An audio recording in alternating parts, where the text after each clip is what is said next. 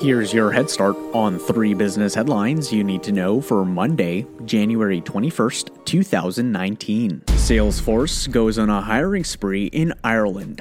The cloud based software company announced that it's looking to add approximately 1,500 jobs over the next five years at its new office in Dublin, Ireland.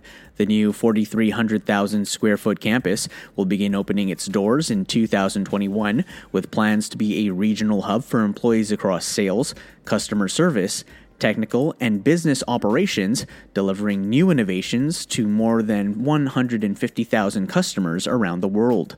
The company already has 1,400 employees in Dublin.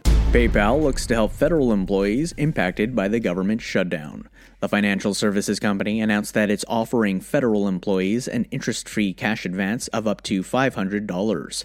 The company stated that it's working with its partner Synchrony to help provide relief during the shutdown. Amazon announces an update on third party vendor sales. The tech company announced that more than 50,000 small and medium sized businesses exceeded $500,000 in sales in Amazon stores in 2018.